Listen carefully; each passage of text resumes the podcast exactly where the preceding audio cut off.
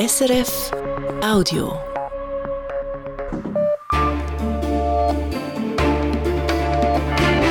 Radio SRF Echo der Zeit mit Brigitte Kramer.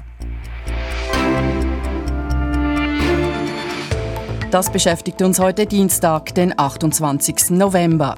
Philipp Lazzarini, Chef des UNO-Hilfswerks für palästinensische Flüchtlinge, schildert die Lage im Gazastreifen. Ils se sentent complètement euh, impuissants, démunis, humiliés et ont l'impression qu'on leur a pris également leur dignité. Die Leute fühlen sich vollkommen machtlos, verarmt, gedemütigt. Sie haben den Eindruck, dass man ihnen ihre Würde genommen hat. Wir fragen, bringt die Waffenruhe Erleichterung? Das Imperium des österreichischen Immobilienkönigs René Benko droht einzustürzen. Anderen Großbauprojekten könnte Ähnliches widerfahren. Niger löst den Pakt mit Europa und setzt ein Gesetz gegen Schleuser außer Kraft. Kommen jetzt mehr Migrantinnen und Migranten übers Mittelmeer? Nein, sagt der Westafrika-Kenner Olaf Bernau. Das Einzige, was das Gesetz im Grunde genommen erreicht hat, ist, dass die Wege durch die Wüste länger und vor allem gefährlicher wurden und es vor allem auch die Zahl der Toten in der Wüste zugenommen hat. Und deswegen ist jetzt auch nicht zu befürchten, dass jetzt plötzlich auf einen Schlag viel, viel mehr Menschen kommen. Und während des Zweiten Weltkriegs hatte der Bundesrat die große Anbauschlacht propagiert. Es geht um unsere Unabhängigkeit, es geht um unser Vaterland, denn über allen Dächern droht das Gespenst des Hungers. Heute ist das Thema Selbstversorgung, wenn auch mit weniger Dramatik, wieder aktuell. Wir beginnen mit den Nachrichten und Patrick Walter. Trotz der Waffenruhe ist es gemäß israelischen Angaben im Gazastreifen zu einem Schusswechsel gekommen. Im Norden des Gazastreifens seien insgesamt drei Sprengsätze neben israelischen Soldaten explodiert. Dies verletze den Rahmen der Waffenruhe, so die israelische Armee auf Ex. Weiter hätten Terroristen das Feuer auf israelische Truppen eröffnet, diese hätten zurückgeschossen. Bei den Vorfällen seien mehrere Soldaten leicht verletzt worden. Die militant-islamistische Hamas hat eine Konfrontation mit der israelischen Armee bestätigt. Auch sie wirft Israel eine Verletzung der Waffenruhe vor. Man fühle sich aber weiterhin an die Vereinbarung gebunden. Weitere Informationen zu den Vorfällen und zu allfälligen Konsequenzen für die Waffenruhe gibt es zurzeit nicht. Die Waffenruhe wurde gestern bis am Donnerstagmorgen verlängert. Finnland will den letzten noch offenen Grenzübergang zu Russland auch noch schließen. So soll verhindert werden, dass weiterhin Migrantinnen und Migranten über Russland einreisen. Für Personen gibt es nun keine Möglichkeit mehr, auf dem Landweg von Russland nach Finnland zu gelangen. Nur noch Warentransporte sind erlaubt. Die finnische Grenzschutzbehörde hat in den vergangenen Wochen eine sprunghaft gestiegene Zahl von Menschen aus Afrika und Asien registriert, die aus Russland einreisten und in Finnland Asyl beantragten. Die finnische Regierung vermutet, dass diese Menschen bewusst von der russischen Regierung geschleust werden. In den Niederlanden geht die Regierungsbildung in die nächste Runde, nach dem Wahlsieg des Rechtspopulisten Geert Wilders. Die Parlamentspräsidentin hat dazu einen neuen sogenannten Sondierer beauftragt, wie es in einer Mitteilung heißt. Der Sondierer soll nun die Möglichkeit einer Koalition prüfen mit den Fraktionsvorsitzenden der Parteien. Gerd Wilders sucht nach seinem Wahlsieg Verbündete für eine Koalition. In den Niederlanden ist jeweils ein Sondierer dafür zuständig, die Chance einer Koalition auszuloten. Ein erster Versuch für solche Sondierungen war gescheitert, weil der vorgeschlagene Sondierer wegen Betrugsvorwürfen zurückgetreten war. In Indien sind alle Arbeiter aus einem eingestürzten Straßentunnel befreit worden, nach über zwei Wochen. Der Tunnel befindet sich im Bau und war nach einem Erdrutsch teilweise eingebrochen. Hunderte Rettungskräfte versuchten seither, die 41 Arbeiter zu befreien. Nun gelang es, diese durch ein 90 cm breites Rohr ins Freie zu holen. Die Arbeiter hatten in den letzten zwei Wochen überlebt, weil sie durch kleine Rohre mit Nahrung, Wasser und Sauerstoff versorgt wurden. In die Schweiz. Die Abtei von Saint-Maurice im Wallis hat vorübergehend einen neuen Leiter. Papst Franziskus habe den 75-jährigen Jean-Michel Girard zum apostolischen Administrator ernannt. Das teilt die Medienstelle des Vatikans mit. Nötig wurde diese Ernennung, weil zuvor sowohl der Abt als auch dessen Nachfolger ihr Amt niederlegten. Gegen beide gibt es Missbrauchsvorwürfe. Und eine Meldung vom Fußball. Murat Yakin bleibt Trainer der Schweizer Nationalmannschaft. Er wird somit auch an der Europameisterschaft im nächsten Sommer an der Seitenlinie stehen. Jakin habe die Verantwortlichen überzeugt, weiterhin der richtige Mann für den Posten zu sein, teilt der Schweizerische Fußballverband mit. Er genieße volles Vertrauen. Nach der EM 2024 werde dann entschieden, wie es weitergehe. Die Börsendaten von 18.04 Uhr, geliefert von SIX. Der Swiss Market Index schließt bei 10.760 Punkten, minus 0,6 Prozent. Der Dow Jones Index in New York steigt um 0,5 Prozent. Der Euro wird zu 96 Rappen 48 gehandelt und der Dollar zu 87 Rappen 64. Und wie wird das Wetter, Patrick Walter?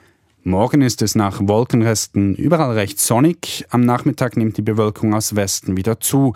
Die Temperaturen erreichen 3 Grad im Norden und 10 Grad im Süden. Kinder, die nach Wasser oder einem Stück Brot betteln. Die Schilderungen aus dem Gazastreifen sind schwer zu ertragen. Seit Kriegsbeginn mussten über 1,7 Millionen Menschen, fast 80 Prozent der Bevölkerung, ihr Zuhause verlassen. Das schreibt das UNO-Hilfswerk für palästinensische Flüchtlinge UNRWA. Fast 15.000 Menschen seien getötet worden. Die Liste des Leids ließe sich weiter verlängern. Die UNO-Organisation hilft, soweit ihr das möglich ist. Immerhin, seit einigen Tagen gilt eine Feuerpause. Philipp Lazzarini ist Generalkommissar der UNRWA. Ich habe gestern mit ihm sprechen können und ihn als erstes gefragt, hat das die Situation der Bevölkerung verbessert? Les conditions en tant que telles ne se seront pas améliorées, mais il est vrai que les habitants de la bande de Gaza die Bedingungen haben sich nicht grundsätzlich verbessert. Die Bewohner des Gazastreifens freuen sich darüber, dass erstmals seit Kriegsbeginn keine Bomben mehr fallen. Am Montag waren offenbar viele Kinder auf den Straßen und wir hatten während der Waffenruhe die Gelegenheit, Hilfsgüter in die verschiedenen UNRWA-Unterkünfte zu bringen. Als UNO-Organisation versorgen wir im Moment eine Million Menschen. Euh, Die Situation ist verzweifelt. Ich war vergangene Woche selber im Gazastreifen und habe dort eine Schule besucht, in der wir zurzeit 35.000 Personen beherbergen. Es fehlt den Menschen an allem. Sie haben alles verloren, mussten alles zurücklassen. Sie haben ihre Häuser und Wohnungen verloren, haben Verwandte verloren. Sie besitzen nicht einmal mehr eine Decke oder eine Matratze. Seit Kriegsbeginn tragen sie dieselben Kleider. Die hygienischen Bedingungen sind absolut bemitleidenswert. Sie müssen stundenlang warten, um auf die Toilette zu gehen. Die Leute, mit denen ich gesprochen habe, sind immer wieder in Tränen ausgebrochen und haben gesagt, sie fühlten sich vollkommen machtlos, verarmt, gedemütigt. Sie haben den Eindruck, dass man ihnen ihre Würde genommen hat. Et ont l'impression qu'on leur a pris également leur dignité. Das heißt, die Hilfsgüter, die während des Waffenstillstands verteilt werden können, sind nur ein Tropfen auf den heißen Stein. C'est euh, un signe important parce que à travers cette aide, on a pu apporter du mazout. Es war ein wichtiges Zeichen, weil wir auch Treibstoff liefern konnten. Dieser Treibstoff wird derzeit an Wasserpumpwerke, Bäckereien und Spitäler verteilt, aber auch an die Notunterkünfte, wo die Menschen jetzt wieder Generatoren betreiben und Wasser brauchen können. Diese Hilfe hatte also durchaus eine Auswirkung, aber die Bedürfnisse sind so groß, dass es mehr als drei, vier Tage Feuerpause braucht, um eine tatsächliche Verbesserung der Situation im Gazastreifen erwirken zu können. Können Sie die Menschen auch psychologisch unterstützen? Das ist extrem schwierig. Wir haben schon enorme Schwierigkeiten, die Menschen materiell zu unterstützen. Vergessen Sie nicht, dass unsere Mitarbeitenden Teil dieser Bevölkerung sind, die so hart getroffen wurde. Auch unsere Mitarbeitenden bräuchten psychologische Hilfe. Sie arbeiten unter extrem schwierigen Bedingungen. Ich habe einen UNRWA-Mitarbeiter vergangene Woche gefragt, wie schaffen Sie es, den ganzen Tag zu funktionieren, in einer Umgebung, in der Ihr Auftrag unmöglich ist? Er antwortete mir, damit ich das einigermaßen durchstehen kann, suche ich mir jeweils einen Ort, an dem ich mehrmals pro Tag weinen kann.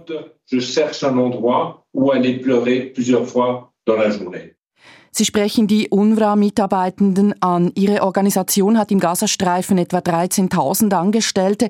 108 von ihnen sind seit Kriegsbeginn bereits getötet worden. Wie arbeitet Ihr Personal unter diesen Bedingungen? Le nombre d'employés tués Die Zahl getöteter Mitarbeitender hat die Organisation mit voller Wucht getroffen.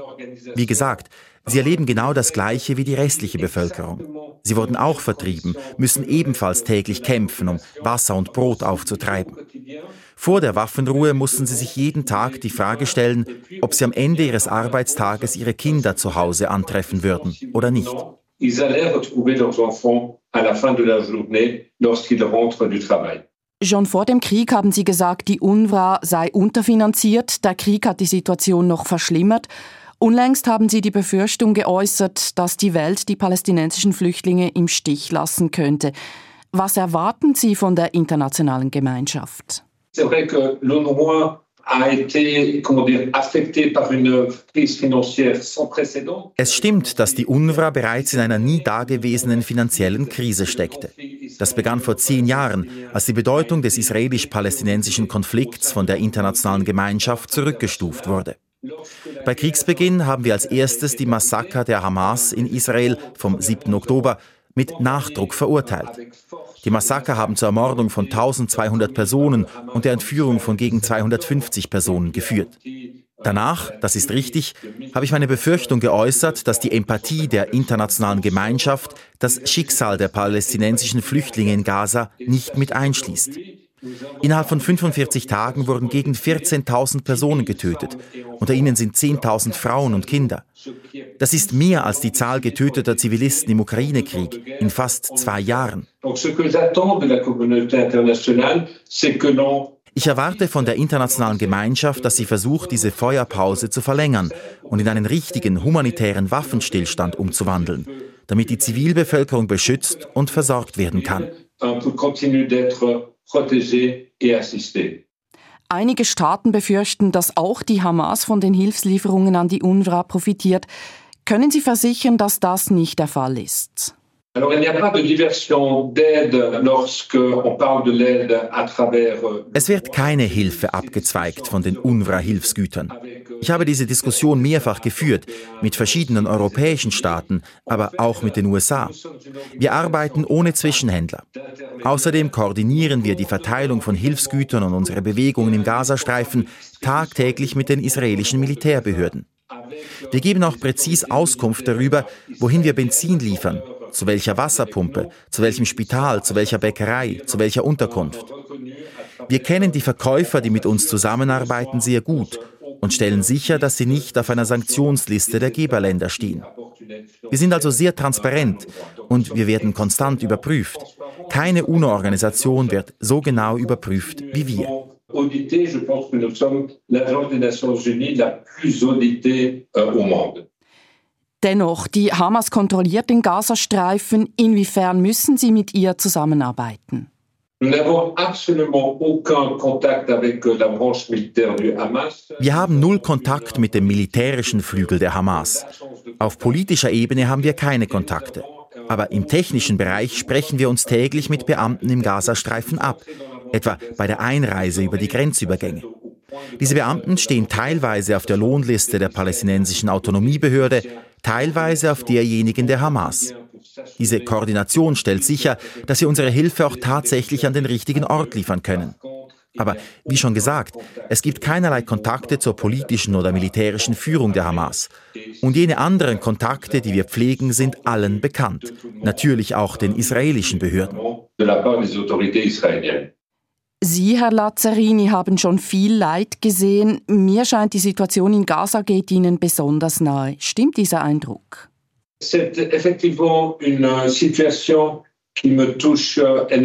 Tatsächlich berührt mich die Situation enorm. Ich kenne die Bevölkerung des Gazastreifens seit 30 Jahren. Es war mal eine vibrierende Zivilgesellschaft. Die Menschen in Gaza sind Menschen wie Sie und ich. Sie wünschen sich ein normales Leben. Sie träumen von einer Karriere, von einer Familie. Was mich besonders schockiert hat, innerhalb kürzester Zeit wurde eine ganze Bevölkerung ihrer Würde beraubt. Das ist besonders bewegend, wenn sie eine Schule besuchen. Die Kinder, die normalerweise dort sind zum Lernen, sind jetzt zu Bettlern degradiert, die um Wasser und Brot fliehen. Man sieht die Traurigkeit in ihren Augen. Es stimmt, das ist außerordentlich bewegend.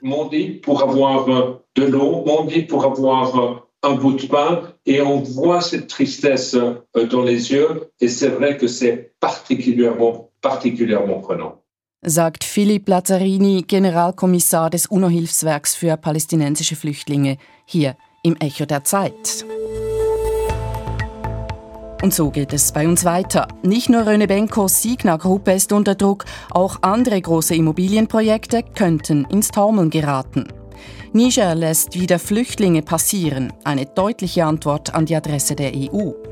Das Finanzchaos in Deutschland ist auch für Bundeskanzler Scholz und seine SPD mehr als unangenehm. Ein Abgeordneter erzählt, wie sich das gerade anfühlt. Was wäre, wenn die Schweiz in einem Krieg für sich selbst sorgen müsste? Der Bundesrat macht sich Gedanken über eine Anbauschlacht 2.0. Und jüdische Gerichte in der Schweiz, es gibt sie und das hat seine Berechtigung, findet das Bundesgericht.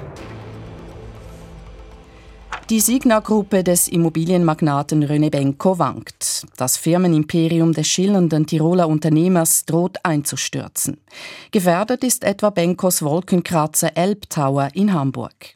Generell sind die Zeiten für Riesenprojekte schwierig. Wirtschaftsredaktor Jan Baumann berichtet. Sie stehen oder entstehen an bester Lage und sie könnten dereinst viel Ertrag abwerfen, theoretisch zumindest. Die Rede ist von groß angelegten Bauprojekten wie dem Elbtower in der Hamburger Hafen City. In den Elbtower hat René Benko mit seiner Signa-Gruppe kräftig investiert, doch nun stehen auf der Baustelle die Maschinen still, Signa ist vom Ruin bedroht. Das Problem, Benkos Imperium ist auf Kredite gebaut und diese Kredite wiegen nun immer schwerer. Schuld daran sind die Baukosten und die Zinsen. Beide sind massiv gestiegen, gerade auch in Deutschland, weil die Europäische Zentralbank die Inflation mit Zinserhöhungen bekämpft hat. Experte Daniel Stocker vom international aktiven Immobilienberatungsunternehmen Jones Lang LaSalle kennt das Problem. Das ist die Schwierigkeit bei Immobilienprojekten generell. In der Regel dauert so ein großes Projekt äh, mehrere Jahre und wenn jetzt in dieser Zeit, auf die wir jetzt zurückblicken, die Bauteuerung in Deutschland teilweise um, um 30 Prozent oder sogar mehr angestiegen ist, dann geht ihre ursprünglich aufgestellte Kalkulation nicht mehr auf. Das Risiko war schon lange bekannt. Nun materialisiert es sich im Fall Signa. Finanzkreise spekulieren darüber, wie lange es noch dauert bis zum Bankrott der Gruppe. So kompliziert und verworren die Lage von Benkos Firmengeflecht erscheint, so simpel ist das Prinzip der Kreditklemme. Zum einen verteuern sich die Bauprojekte, zum anderen wollen die kreditgebenden Banken mehr Geld und zusätzliche Sicherheiten sehen. Da wird es rasch einmal eng. Es kostet sie nicht nur mehr, das Vorhaben fertigzustellen, sondern sie müssen der Bank für den Kredit, den sie dafür benötigen, auch noch viel mehr bezahlen, weil die Zinsen gestiegen sind. Die Bank Julius Baer hat bereits reagiert. Sie bestätigte am Montag, gut 600 Millionen Franken Kredit gewährt zu haben an drei verschiedene Einheiten im Signa-Konglomerat. 70 Millionen davon hat die Bank abgeschrieben, doch die Verluste aus diesem Klumpenrisiko könnten sich noch massiv ausweiten, sagen Finanzanalysten. Aktuell ist unklar, wie gut sich Julius Baer bei der überaus umfangreichen Kreditvergabe abgesichert hat. Auf Anfrage sagt die Bank lediglich, dass ein Teil der Kredite mit Immobilien abgesichert sei, aber eben nur ein Teil. Das heißt, sollte der Großschuldner Signer ganz zusammenbrechen, wären die Darlehen teilweise massiv gefährdet. Schlimmstenfalls wären sie mehr oder weniger wertlos. Signas Bauprojekte nützen den Gläubigerbanken im Krisenfall nämlich nur dann wirklich etwas, wenn sich die Immobilienobjekte finanziell verwerten lassen durch die Bank indem die Bank die Objekte beispielsweise an Dritte verkauft. Im Falle von den Immobilienentwicklungen, die aktuell in den Medien genannt werden, sind das, sind das sehr hochwertige Lagen mit, mit hohen Qualitäten. Und da denke ich, ist es unwahrscheinlich, dass das dann zu einem Totalverlust führen könnte sagt Experte Daniel Stocker. Doch bei nicht hypothekarisch besicherten Krediten ist die Ausgangslage deutlich kritischer. Wie schlimm es im Fall Signer wird, ist offen. Aber Daniel Stocker von Jones Lang LaSalle rechnet damit, dass es weitere Krisenopfer geben könnte in der Immobilienbranche. Signer sei kaum ein Einzelfall. Es gibt sicherlich auch andere, die von den tiefen Zinsen lange profitiert haben und jetzt hat das Marktumfeld halt komplett gedreht und das wird dazu führen, dass andere, die ähnlich unterwegs waren, werden das auch spüren, ja. Den Investoren in gewerbliche Großbauten stehen somit schwierige Zeiten bevor, vor allem jenen, die stark von Krediten abhängig sind. Jan Baumann. Niger ist eines der wichtigsten Transitländer für afrikanische Migrantinnen und Migranten auf dem Weg Richtung Europa. In den vergangenen Jahren hat die EU dem westafrikanischen Land Millionen gezahlt, im Gegenzug hat Niger keine Flüchtenden durchgelassen. Schleuser mussten mit Gefängnis oder Geldstrafen rechnen. Nun aber haben die neuen Machthaber Nigers das entsprechende Gesetz außer Kraft gesetzt. Was bedeutet das? Darüber habe ich mit dem Soziologen und Menschenrechtsaktivisten Olaf Bernau gesprochen. Er ist Autor des Buches Brennpunkt Westafrika, die Fluchtursachen und was Europa tun sollte. Ich habe Olaf Bernau gefragt, die EU hat ihre Zahlungen nach dem Putsch in Niger eingestellt. Ist es nun die logische Konsequenz, dass die Militärjunta das Gesetz gegen Schleuser außer Kraft setzt? Also auf der einen Seite hat die nigerische Regierung bislang Europa darin unterstützt, dass äh, weniger Migranten kommen. Ob das aufgegangen ist, steht nochmal auf einem anderen Blatt Papier. Umgekehrt hat Niger aber nicht viel von Europa bekommen. Im Gegenteil, Europa unterstützt jetzt die Sanktionen gegen das Land, die Sanktionen der ECOWAS. Äh, darunter leidet die Bevölkerung sehr. 80 Prozent der Menschen leben bereits jetzt in extremer Armut. Jetzt sind sogar weiterhin die Handelswege äh, blockiert, die Elektrizität ist blockiert, die Medikamenten sind blockiert. Und vor dem Hintergrund sagt sich natürlich die Junta, wenn wir nichts bekommen, wenn wir im Gegenteil bestraft werden, warum sollen wir dann hier eine Dienstleistung für die Europäische Union tun? Und heißt das auch, die Militärjunta kann mit ihrem Entscheid bei der Bevölkerung von Niger punkten? Ja, auf jeden Fall. Da kommt auch ins Spiel, dass ja Mobilität, Migration im Niger eine ganz große Rolle spielt, schon seit jeher, schon, man kann eigentlich sagen, seit Jahrhunderten. Mobilität ist was ganz Normales im Alltag. Nicht nur Mobilität im Sinne davon, dass Migrantinnen auf ihren Wegen unterstützt werden, indem beispielsweise eben Transportangebote gemacht wurden bei der Wüstendurchquerung, sondern auch im Sinne von Wanderarbeit. Ganz viele Leute im Sahel sind als WanderarbeiterInnen unterwegs, sind auf dem Weg in die Nachbarländer, um dort im Bergbau zu arbeiten oder im Handel. Und all die sind durch dieses Gesetz negativ betroffen gewesen und die freuen sich jetzt darüber, dass dieses Gesetz endgültig beseitigt wurde. Also kann man auch sagen, die Migration ist eine Art Wirtschaftszweig für Niger. Ja, auf jeden Fall. Also das trifft im Grunde genommen auf den gesamten westafrikanischen Raum zu, dass die Migration schon seit sehr langem eine ganz wichtige Rolle spielt. Und da geht es nicht nur um die Migration von Leuten, die bis nach Europa migriert sind oder in die USA, also die Fernmigration, sondern es geht vor allem um die lokale Pendelmigration zwischen Dorf und Stadt beispielsweise. Außerhalb der Regenzeit gehen sehr viele junge Männer und inzwischen auch junge Frauen in die Städte, um dort außerhalb der Regenzeit zu arbeiten. Und wenn es dann wieder im Dorf was zu tun geht, gehen sie zurück. Und das spielt eine ganz, ganz wichtige Rolle. Und all diese sozusagen ganz alltägliche Bewegung ist durch dieses Gesetz blockiert gewesen. Und genau deswegen ist dieses Gesetz auch hochgradig umstritten gewesen. Aber letztlich verdient man ja so auch an Menschen, die sich auf den gefährlichen Weg übers Mittelmeer begeben wollen. Das ist, glaube ich, ein bisschen eine Frage der Perspektive. Bewegung, wie gesagt, gehört im westafrikanischen Raum schon seit Jahrhunderten zur Kultur dazu. Bewegung, Mobilität, Migration ist etwas, was immer auch was mit Not zu tun hat, was aber positiv konnotiert ist. Es gibt viele Gemeinschaften, da müssen junge Männer erstmal in die Migration gegangen sein, um überhaupt heiraten zu können. Und Migration heißt aber immer auch was zurückzubringen, zu den Familien zurückzubringen. Und das heißt nicht nur Geld zurückzubringen, sondern auch Erfahrungen zurückzubringen, Dinge, die man gelernt hat. Und und vor dem Hintergrund ist das überhaupt gar nicht negativ angesehen, dass beispielsweise Menschen von A nach B transportiert werden, sondern das wird als eine ganz normale, tief, wenn man so möchte, im sozialen Alltag verankerte Praxis angesehen, als eine Überlebensstrategie, die einfach zum Leben dazugehört und die man nicht einfach abschneiden kann. Die EU hat Niger Millionen gezahlt, um die Schleuserwirtschaft zu unterbinden. Kam dieses Geld den Menschen in Niger nicht zugute? Nee, leider nicht. Äh, das wurde zwar immer ein Stück weit behauptet, aber es ist tatsächlich so, dass vor allem diejenigen, die durch dieses Gesetz ihre Arbeit verloren haben, also die, die als Transporteure gearbeitet haben, die, die Hotels für die Migrantinnen angeboten haben, hätten eigentlich Kompensationszahlungen erhalten sollen. Aber dieses Geld ist in Agadez, in der Region Agadez, wo die Migration primär im Niger stattfindet, nie angekommen, sondern das Geld wurde ganz stark in der Hauptstadt veruntreut oder dort für große Infrastrukturprojekte verausgabt gehabt. Und genau deswegen sind die Menschen auch so wütend auf die im Juli gestürzte Regierung gewesen, weil sie gesagt haben, Moment mal, die haben nichts für uns getan. Und ein Beispiel dafür, dass die Regierung nichts für die Menschen getan hat, ist das Feld der Migration. Einerseits ist das Feld der Migration wichtig, aber diese Migration wurde verhindert. Die Leute, die dort tätig gewesen sind, hätten eben Ersatzleistungen bekommen sollen und haben die nicht bekommen. Und dann sagt man natürlich gut, dann unterstützen wir eine Regierung, die uns an der Stelle ein anderes Vorgehen verspricht. Wenn wir noch die EU-Perspektive einnehmen, die Zusammenarbeit zwischen der EU und Niger wurde 2015 etabliert, als sich die Migration Richtung Europa zugespitzt hatte. Nun befürchten Experten, die Migration durch Niger nach Libyen könnte erneut stark zunehmen. Teilen Sie diese Einschätzung?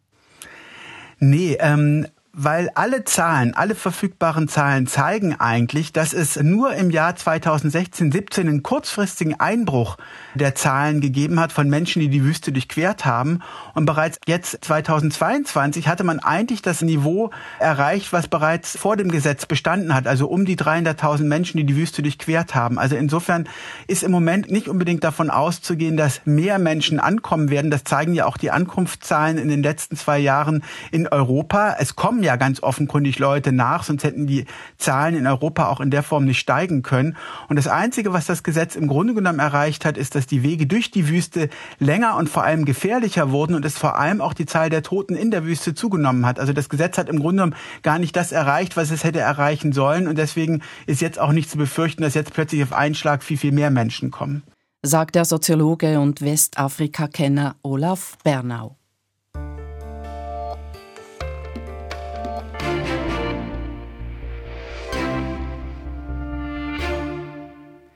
In Deutschland ist die Finanzplanung der Regierung komplett durcheinander, seit das oberste Gericht einen Kredit für verfassungswidrig erklärt hat. Heute Morgen nun hat sich Kanzler Scholz im Parlament zur Krise geäußert. Neues hat die Rede nicht ergeben, die Opposition hat sie naturgemäß zerrissen. Ebenfalls naturgemäß bekam Scholz hingegen viel Applaus aus den eigenen Reihen unter anderem von Hakan Demir aus Berlin-Neukölln. Er ist einer von 207 SPD-Abgeordneten im Bundestag. Das Echo der Zeit begleitet Demir seit seiner Wahl. Simon Fatzer hat ihn am Freitag erneut getroffen, in diesen schwierigen Zeiten für seine Fraktion. Und jetzt ähm, saß ich hier zusammen zu dem. Hakan Demir empfängt in seinem Büro. Überall liegen Dossier rum. Eben noch war er in einer Online-Sitzung. Turbulente Zeiten sind das. Wie geht es ihm? Ich bin vor einigen Wochen 39 Jahre alt geworden. Meine Familie war da. Mir persönlich geht es gut. Ich habe meine Freundschaften, meine, meine Familie und das gibt mir viel Kraft. Wohl wissend, dass die Welt in Unruhe ist. Hakan Demir mittendrin, offenbar grundsätzlich gelassen. Also äh, als jüngerer, noch jüngerer Mann eher nicht, sondern war schon äh, aufbrausender, unruhiger. Aber ich glaube, mit, mit dem Alter wird man da ja, ja, was heißt mit dem Alter? Aber es ist ja so, dass man dann natürlich bei Erfahrung sammelt und dann sich auch besser kennt und dann weiß auch, wie man sich vielleicht beruhigen kann. Gerade gibt es viel Grund, sich zu beruhigen. Letzten Freitag noch hatte er keine Ahnung, ob und wann es diese Woche Sitzungen gibt, geschweige denn einen Haushalt. Wir sind natürlich immer wieder in Schalten drin, auch mit dem Kanzler. Da wird es versucht einzuordnen. Aber es gibt natürlich dieses Gefühl auch, dass man gerade noch nicht so weit ist, noch nicht ganz genau weiß, was das bedeutet und manchmal auch noch nicht ganz genau weiß, wie wir jetzt damit umgehen. Viele Projekte stehen auf der Kippe.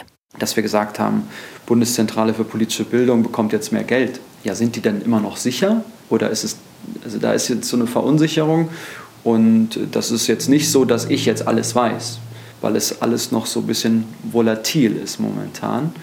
Und das ist kein gutes Gefühl. Müdigkeit, nicht aber Panik, sehe er in den SPD-Gesichtern. Hakan Demir setzt sich wie die ganze Partei für einen starken Sozialstaat ein. Die Regierungspartnerin FDP will gerade dort massiv kürzen. Der 39-Jährige weiß nicht so recht, ob die FDP da bloß pokert. Es ist auf jeden Fall anstrengend und jetzt gibt es ja auch den Wunsch von einigen in der FDP von 500 aus der Koalition auszutreten. Das haben wir jetzt auch mit Ruhe erstmal aufgefasst, aber das äh, kann natürlich auch nochmal für richtig Unruhe sorgen in dieser Zeit auch noch. Ich glaube, niemand will, dass es jetzt Neuwahlen gibt, weil das würde nochmal richtig Unruhe reinbringen und ich glaube, und hoffe, dass, dass alle das wissen und dass wir uns da zusammenreißen. Hakan Demir hat türkische Wurzeln. In seinem Wahlkreis Neukölln leben viele Zugewanderte. Migration und Integration sind seine Themen. Dass auch seine Partei die aktuelle Migrationsdebatte anheize, beschäftigt ihn sehr. Kanzler Scholz auf dem Titel des Spiegelmagazins war kein Freudentag für ihn. Ja, kenne ich, habe ich auch. ja. Genau, wir müssen endlich im großen Stil abschieben. Mehr Abschiebungen, verschärfte Asylbedingungen. Hakan Demir kritisiert das nach innen und außen. Ja, dass der Ton nicht richtig ist. Und das haben viele gesagt. Ich glaube, in der Fraktionssitzung haben wir natürlich auch über vieles diskutiert. In der Sache hat der Kanzler nichts Neues gesagt, was nicht schon irgendwie die letzten acht Monate besprochen worden ist. Aber in dieser Prägnanz und in dieser Botschaft noch nicht. Ich habe da das Gefühl, dass da was ins Rutschen kommt im Ton. Den Ton gesetzt hat SPD-Kanzler Olaf Scholz. Oft wird ja kritisiert, dass man ihn gar nicht hört, auch in der Fraktion. Dort sind die schlechten Umfragewerte der SPD Dauerthema, zehn Prozent weniger als bei den Wahlen. Jetzt erinnere man sich, dass Scholz ja auch 2021 besonnen aus einer schlechten Lage ins Kanzleramt navigierte. Das ist natürlich so ein bisschen die Hoffnung, dass man sagt, irgendwann nächstes Jahr hoffentlich, die letzten zwei Jahre waren nicht gut, aber wir haben es irgendwie gut geschafft und das hat auch was mit der Sozialdemokratie zu tun und mit einem Kanzler, der viel abgewogen hat, ruhig war, vernünftig war. Das ist so etwas, wo, glaube ich, auch viele Abgeordnete aus meiner Fraktion dran glauben, vielleicht glauben müssen auch. Auch Hakan Demir, Abgeordneter aus Berlin-Neukölln, zählt sich dazu. Kanzler, muss man schon sagen, gibt schon den Abgeordneten das Gefühl, dass er Sachen im Griff hat. So wie er auftritt, gibt er uns schon dieses Gefühl, auch wenn so viel unruhig ist, dass er einen Plan hat. Und ähm, ja, ein bisschen glaube ich an diesen Plan. Der SPD-Abgeordnete Hakan Demir im Bericht von Simon Fatzer. Sie hören das Echo der Zeit. Weiter geht's mit folgenden Fragen. Könnte sich die Schweiz in Krisenzeiten selbst ernähren? Und wie kommt es, dass in der Schweiz auch jüdische Gerichte urteilen können, obwohl geistliche Gerichtsbarkeiten eigentlich verboten sind? Die Schweiz auf sich allein gestellt. Das wäre in Krisenzeiten, bei einem Krieg oder in einer anderen Katastrophe nicht auszuschließen. Der Bund ist der Ansicht, dass sich unser Land in einer solchen Situation selbst ernähren könnte. Es gäbe genügend fruchtbares Ackerland für eine neue Anbauschlacht. In den Kantonen und unter Landwirtschaftsexperten ist man da skeptischer, zeigt der Bericht von Ivan Santoro.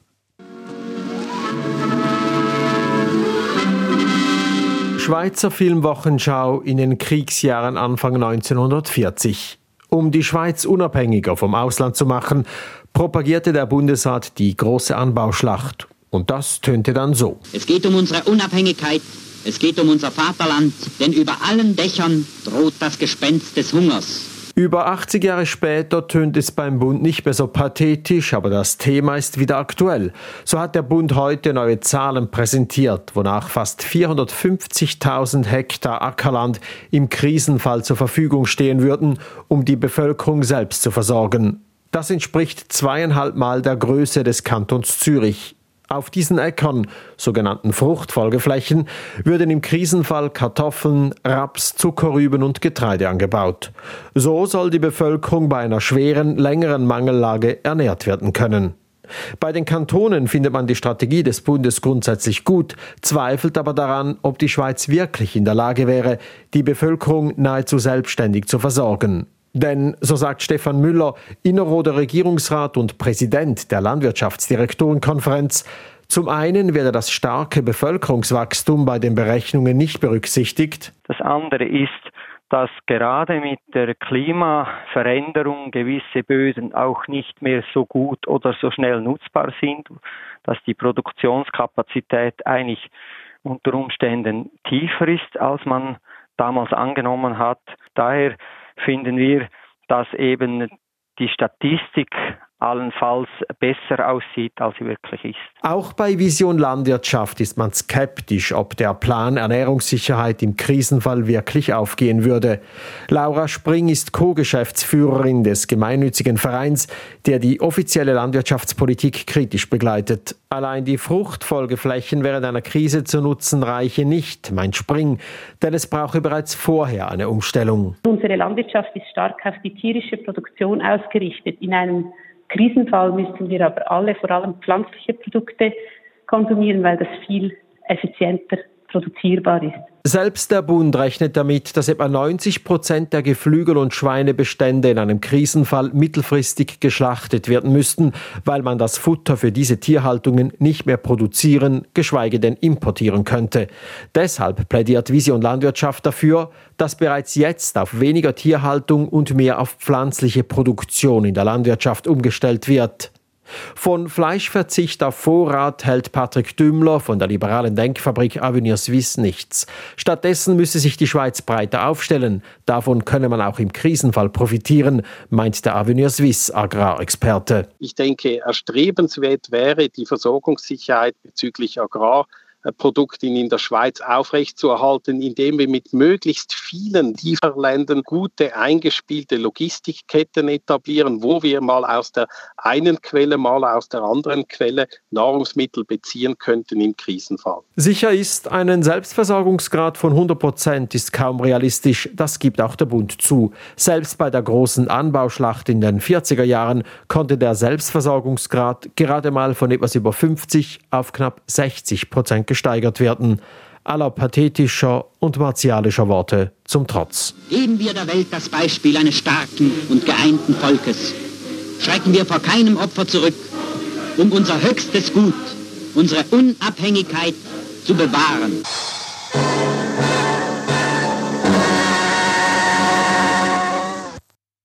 Normalerweise sind es staatliche Gerichte, die in der Schweiz über Streitfälle urteilen, aber nicht immer. Ab und zu gelangen Rechtsfälle auch vor ein Rabbinatsgericht. Das sind jüdische Gerichte, die meist aus drei Rabbinern bestehen und nach jüdischem Recht entscheiden. Drei solche Gerichte gibt es in der Schweiz. In der Regel gelangen deren Urteile kaum an die breite Öffentlichkeit. Vor einigen Monaten allerdings hat sich das Bundesgericht als Beschwerdeinstanz mit einem Entscheid eines Rabbinatsgerichts befasst. Die ganze Geschichte von Sibylla Bondolfi. Vor einigen Monaten entschied das Bundesgericht über einen Streit rund um eine Immobilieninvestition. Das Besondere daran, nicht ein kantonales Gericht hatte zuvor über den Fall entschieden, sondern ein Rabbinatsgericht. In der Schweiz gibt es drei solche jüdische Gerichte. Sie behandeln nicht nur jüdische Scheidungen, Koscher-Zertifikate und Konversionen zum Judentum, sondern auch etwa 10 bis 20 Zivilfälle pro Jahr, die nichts mit Religion zu tun haben. Also etwa Geldstreitigkeiten zwischen Gläubigen. Oder wenn sich zum Beispiel eine jüdische Arbeitgeberin mit einem jüdischen Angestellten uneins ist, wann die Ferien zu beziehen sind. Eigentlich ist die geistliche Gerichtsbarkeit bereits im 19. Jahrhundert abgeschafft worden. Ausnahmegerichte sind in der Schweiz verboten. Wie also ist es möglich, dass jüdische Gerichte Recht sprechen? Der Jurist Alfred Strauß, der vor einigen Jahren eine Doktorarbeit zu rabbinischen Gerichten in der Schweiz geschrieben hat, sagt, Dort, wo ein Schiedsgericht zulässig ist, kann natürlich auch ein Rabbinatsgericht als Schiedsgericht angerufen werden. Das Rabbinatsgericht wird nur aufgrund einer freiwilligen Abmachung der Parteien tätig, so wie normale Schiedsgerichte. Einziger Unterschied zu einem normalen Schiedsgericht, Rabbinatsgerichte wenden jüdisches Recht an also mündliche und schriftliche Regeln zu allen möglichen Lebensbereichen, die sich auf religiöse Quellen wie die Tora stützen. Laut Strauß übernehmen Rabbinatsgerichte aber auch staatliches Recht, hier also Schweizer Recht, in ihre Urteilsbegründungen. Doch warum gehen manche Jüdinnen und Juden lieber vor ein rabbinisches als vor ein weltliches Gericht? Erstens aus religiösen Gründen, sagt Rabbiner Moshe Baumel von der israelitischen Gemeinde Basel, der selbst als Richter an einem Rabbinatsgericht tätig ist. Und ein zweiter Grund, der sicher auch hier und da mal wieder mitspielt, ist, dass Leute denken, äh, ja, den Rabbiner der Gemeinde, den kenne ich gut und vielleicht wird er mich ja bevorzugen. Nur irren sie sich, denn Rabbiner sind unabhängig. Das sieht das Bundesgericht ähnlich. In seinem Urteil zur Immobilieninvestition hält es fest, die Unabhängigkeit des rabbinischen Schiedsgerichts sei nicht in Frage gestellt.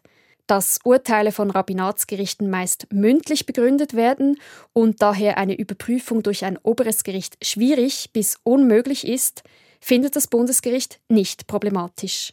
Das hätten die Parteien in Kauf genommen, als sie sich für jüdisches Verfahrensrecht entschieden.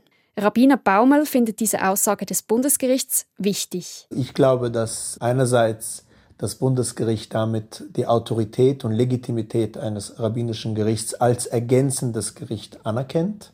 Und das finde ich eigentlich ein sehr wichtiges Statement. Ein wichtiges Statement, weil es zeige, dass ein religiöses Gericht die Rolle eines Mediators einnehmen könne und dass dessen Entscheide in der Schweiz als legitimes Recht gelten. Das ist auch deshalb von Belang, weil es vor einigen Jahren eine Kontroverse rund um die Idee von islamischen Schiedsgerichten gab. Kritikerinnen und Kritiker befürchteten Scharia-Gerichte und allgemein eine Paralleljustiz. Diese Gefahr sieht Baumel, der auch als Lehrbeauftragter am Zentrum für jüdische Studien an der Universität Basel tätig ist, bei den Rabbinatsgerichten nicht.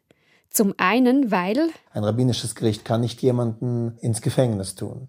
Das jüdische Recht habe sich außerdem in den letzten 2000 Jahren hauptsächlich außerhalb eines eigenen Staates entwickelt. Und aus diesem Grund konnte sich das äh, jüdische Recht sehr gut an staatliche Rechte anpassen. Zum Beispiel werden heute an Rabbinatsgerichten auch Frauen als Beraterinnen hinzugezogen, obwohl sie nach jüdischem Recht eigentlich weder Richterinnen noch Zeuginnen sein dürften.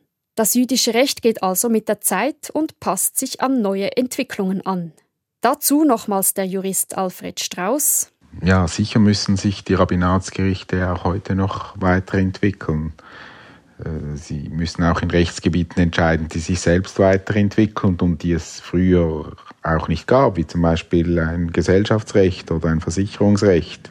Und so kommen zu den Hunderten von jüdischen Gesetzen laufend neue Entscheidsammlungen und Kommentare hinzu.